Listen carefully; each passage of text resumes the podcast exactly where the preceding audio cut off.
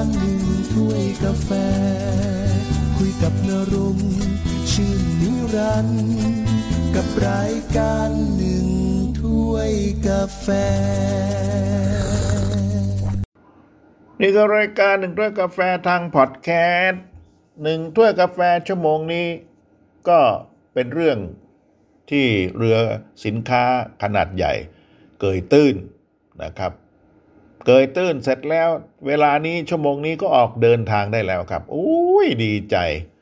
นะครับตบไม้ตบมือนะครับเปิดวูดดังสนั่นทั่วท้องคลองสุเอตนะครับ เรือสินค้าที่ชื่อว่า Ever g r i v e n นะครับได้ถูกกระแสลมพัดแล้วก็มันก็ขวางคลองสุเอตซึ่งคลองสุเอตก็ไม่ได้ใหญ่โตโมโหลานอะไรนะครับ พอที่จะเรือวิ่งผ่านแล่นผ่านเข้าไปได้เท่านั้นเอง นะครับซึ่งเหตุการณ์นั้นก็เกิดมาตั้งแต่วันที่ 23 มีนาคม 2564 แล้วนะซึ่งทางการของอียิปต์แล้วก็ทางการของเนเธอร์แลนด์ก็ส่งเรือนู่นนี่นั่นมาช่วยกันนะครับลากจูงดึงออกมาขุดดินขุดทรายออกไป แล้วก็ตั้งลำได้แล้วเมื่อคืนที่ 29 ที่ผ่านมา วันนี้เรือก็เริ่มตั้งลำแล้วก็ล่องลอยออกมาแล้วนะครับ บรรดาลูกเรือต่างๆนะครับ ก็เปิดบูดดังสนั่นปั่นพื้น ทั่วท้องปัตตภีดีใจนะครับ เพราะว่าเรือที่จะรอที่จะเข้าคลองสุเอตก็หลายร้อยลำนะครับ ซึ่งการล่องเรือเมื่อคืนนี้แหละครับ ตอนเที่ยงคืนตามเวลาในเมืองไทยบ้านเราเที่ยงคืนของวันที่ 30 นี่แหละนะครับ ก็สามารถเดิน ออกมาได้แล้วนะครับ เรือลำนี้คนชาวโลกก็ดีใจ เรือเอเวอร์กิฟเวนมีความยาวมากกว่าสนามฟุตบอล4สนามเรียงต่อกัน มันเกยตื้นขวางคลองสุเอซทางด้านใต้ในแนวทแยง ใครจะไปใครจะมาไม่ได้ล่ะครับ มันขวางไปหมดเลยนะครับคลองก็ไม่ใช่ใหญ่โตมโหฬารอะไร เมื่อขวางแล้วเรือจะไปเอเชีย เรือเรือจะไปยุโรปมันก็ไปไม่ได้ครับ จอดรอนอนรออยู่นะครับทำให้เศรษฐกิจเสียหายหลายพันล้านดอลลาร์นะครับ ก่อนหน้านี้นายโอซามาราบี แกเป็นประธานสำนักงานบริหารจัดการคลองสุเอตนะครับเป็นองค์กรเนี่ยหรือ SCA ก็ได้เปิดเผยเมื่อเช้าเมื่อวานนี้คือเช้าวันจันทร์ที่ 29 ว่าความพยายามในการกู้เรือลำนี้ ด้วยเรือลากจูงจำนวนหลายลำประสบความสำเร็จ ในการทำให้ตำแหน่งของเรือปรับสู่ทิศทางที่ถูกต้องถึง 80%แล้วนะครับ โดยส่วนท้ายเรือขยับออกห่างจากฝั่ง102เมตรนะครับ ซึ่งก็เยอะพอสมควรนะครับ และอีกหลายชั่วโมงจากนั้นก็เข้าใจกันว่านะเมื่อถึงช่วงเวลาที่น้ำขึ้น รอบต่อไปเรือลากจูงก็จะสามารถดึงเรือเอเวอร์กิฟเวนหลุดออกจากที่ติดชายฝั่งและกลับมาลอยเรือได้อย่างสมบูรณ์อีกครั้งหนึ่งนะครับ ซึ่งประธาน SCA ก็บอกว่าจะอนุญาตให้ขนส่งผ่านคลองสุเอซได้อีกครั้ง ได้ในทันทีที่เรือเอเวอร์กิฟเวนถูกเคลื่อนย้ายไปยังส่วนของคลองที่มีขนาดกว้างขึ้นนะซึ่งจะใช้เวลาประมาณ 3 วันครึ่งแหละครับ จากนี้ไป นะถึงจะเดินได้คล่องแคล่วหน่อย เพราะว่าตอนนี้มีเรือสินค้าอยู่ประมาณ 300-400ลำจอดรออยู่ครับ ติดเครื่องรออยู่นะครับ ถ้าไม่ติดก็ไม่ได้ต้องติดเครื่องนะครับ เครื่องต้องทำงานนะทีนี้เจ้าที่ของโอชิไคเซนบริษัทญี่ปุ่น ซึ่งเป็นเจ้าของเรือเอเวอร์กิฟเวนก็บอกว่า เรือลากจูงจำนวนเศษ 11 ลำเนี่ยได้ช่วยกันลากเรือที่มีน้ำหนัก 2 0 0แสนตันลำนี้ มาตั้งแต่เช้าวันจันทร์แล้ว นะเช้าวันจันทร์คือเช้าวันที่ 29 มีนาคม 2564 นี่แหละ แล้วก็บอกว่าส่วนหัวเรือได้รับความเสียหาย ตอนที่ติดอยู่ในสันดอนทรายนะครับ คือมันติดอยู่ข้างลำคลองนะครับ จะบอกว่าสันดอนคงยังไม่ได้นะมันติดอยู่แล้วก็ดึงออกมาไม่ได้ เพราะลมมันแรงลมทะเลทรายพัดมาทำให้เรือมันเป๋ เข้าใจนะ เป๋แล้วมันก็ไปติดคลอง นะครับ ติดคลองก็ถอยไม่ได้ทีนี้จะถอยจะเข้าจะออกมันอุ้ยใหญ่ใหญ่เทอะทะ แล้วตู้คอนเทนเนอร์นะครับหนักๆทั้งนั้นนะครับ จะทำยังไง นั่นแหละนะนี่ก็ถือว่าเป็นอุบัติเหตุที่เกิดขึ้น ทางด้านจอร์จ ซาฟวัตโฆษก SCA แถลงว่า ทีมกู้เรือทำงานแข่งกับเวลาหามรุ่งหามค่ำไม่ได้หลับไม่ได้นอนนะครับ โดยขุดทราย ออกไปออกให้หมดรอบๆเรือบริเวณหัวเรือนี่แหละ ขุดไปแล้ว 27,000 ลูกบาทเมตร ลึก 18 เมตรนะครับไม่น้อยนะครับ ซึ่งวิกฤตนี้ทำให้บริษัทต่างๆ ต้องเลือกว่า เอ๊ฉันจะรอหรือเปล่า บางลำก็อ้อมแหลมกูดโฮไปเลยนะครับ ไม่รอแหลมกูดโฮมันอยู่ทางตอนปลายของทวีปแอฟริกานะทางนู้นก็ทะเลปั่นป่วนเหมือนกัน แล้วก็วกขึ้นมา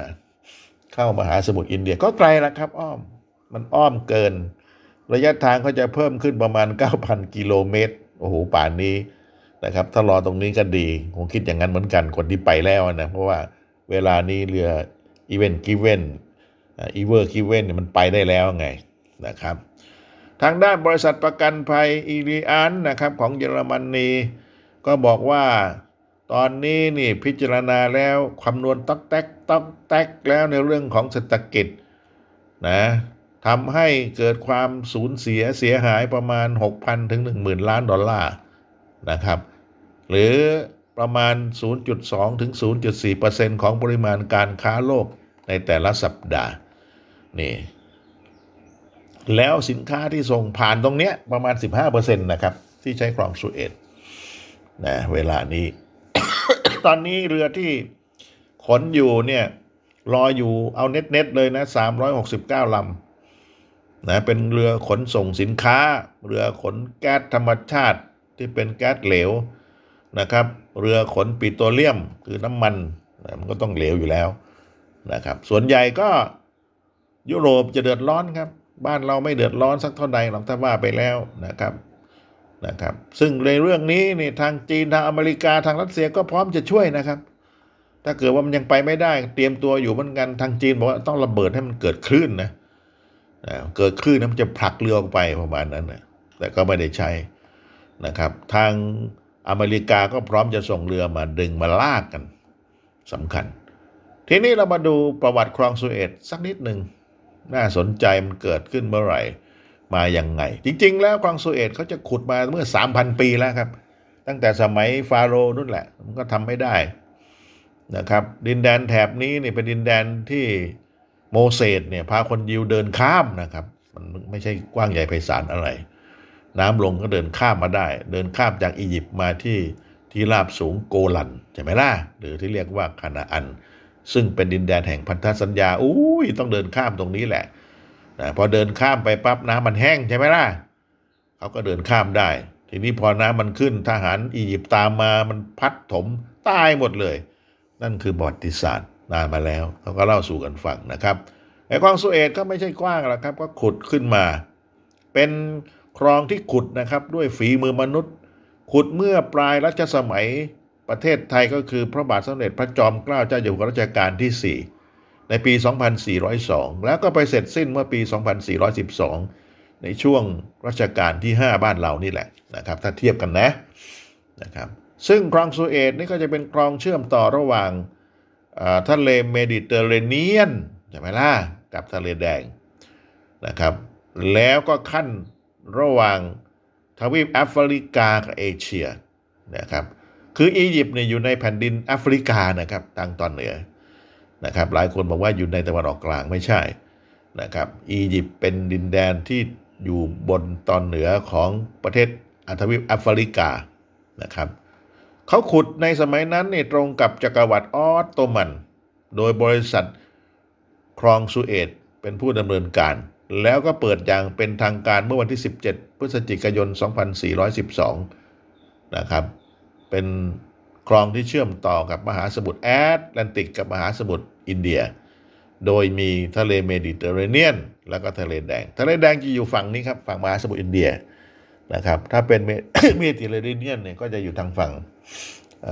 แอตแลนติกนะครับก็เป็นเส้นทางรัดนะครับที่จะไม่ต้องอ้อมแหลมกูโททางทวีปแอฟริกาใต้นะนะระยะทางก็ 9,000 9,000เศษเศษ นะครับ9,000เศษเศษหรือคิดถ้าเป็นไมล์ก็ประมาณ 5,500 ไมล์ใช้เวลาเดินทางท่าอ้อมแหลมกุนโฮปก็ประมาณ 10 วัน แต่ว่าถ้าผ่านตรงนี้ก็ไม่นานนะครับ ก็ทุนค่าใช้จ่ายไปเยอะนะครับ นี่คือเรื่องราวของคลองสุเอตคลองสุเอตไม่จำเป็นต้องมีคลองมีประตูกั้นน้ำให้มันระดับน้ำเท่ากันนะครับ ไม่เหมือนคลองพานามานะครับ หลังจากที่ขุดคลองสุเอตเรียบร้อยแล้วเนี่ยพวก นี้แหละครับ พวกฝรั่งเศสก็อยากจะมาขุดคลอคอดกะบ้านเรานะครับในช่วงนั้นนะก็คิดคิดคุยคุยกันช่วงรัชกาลที่ 4 เรื่อยมาจนถึงรัชกาลที่ 5 นะครับ ทางเราเองก็เฉยเฉยไม่หือไม่อือนะครับ เพราะเห็นว่าฝรั่งเศสกับอังกฤษทะเลาะกันอยู่ เดี๋ยวมาทำตรงนี้เราก็สูญเสียผลประโยชน์ไป ก็เลยไม่ได้ขุดคลองคอคอดกระนะครับเพราะช่วงเวลานั้นเนี่ย อังกฤษเองมันก็มายึดวิกตอเรียพอยต์เกาะสองแถวนั้นแหละนะครับเป็นวิกตอเรียพอยต์คนจะเข้าคนจะออกมา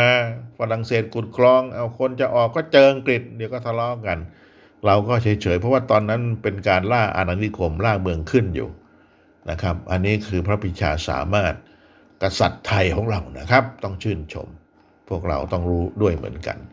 เอาละครับ นี่คือรายการหนึ่งถ้วยกาแฟทางพอดแคสต์มีเป็นประจำทุกวัน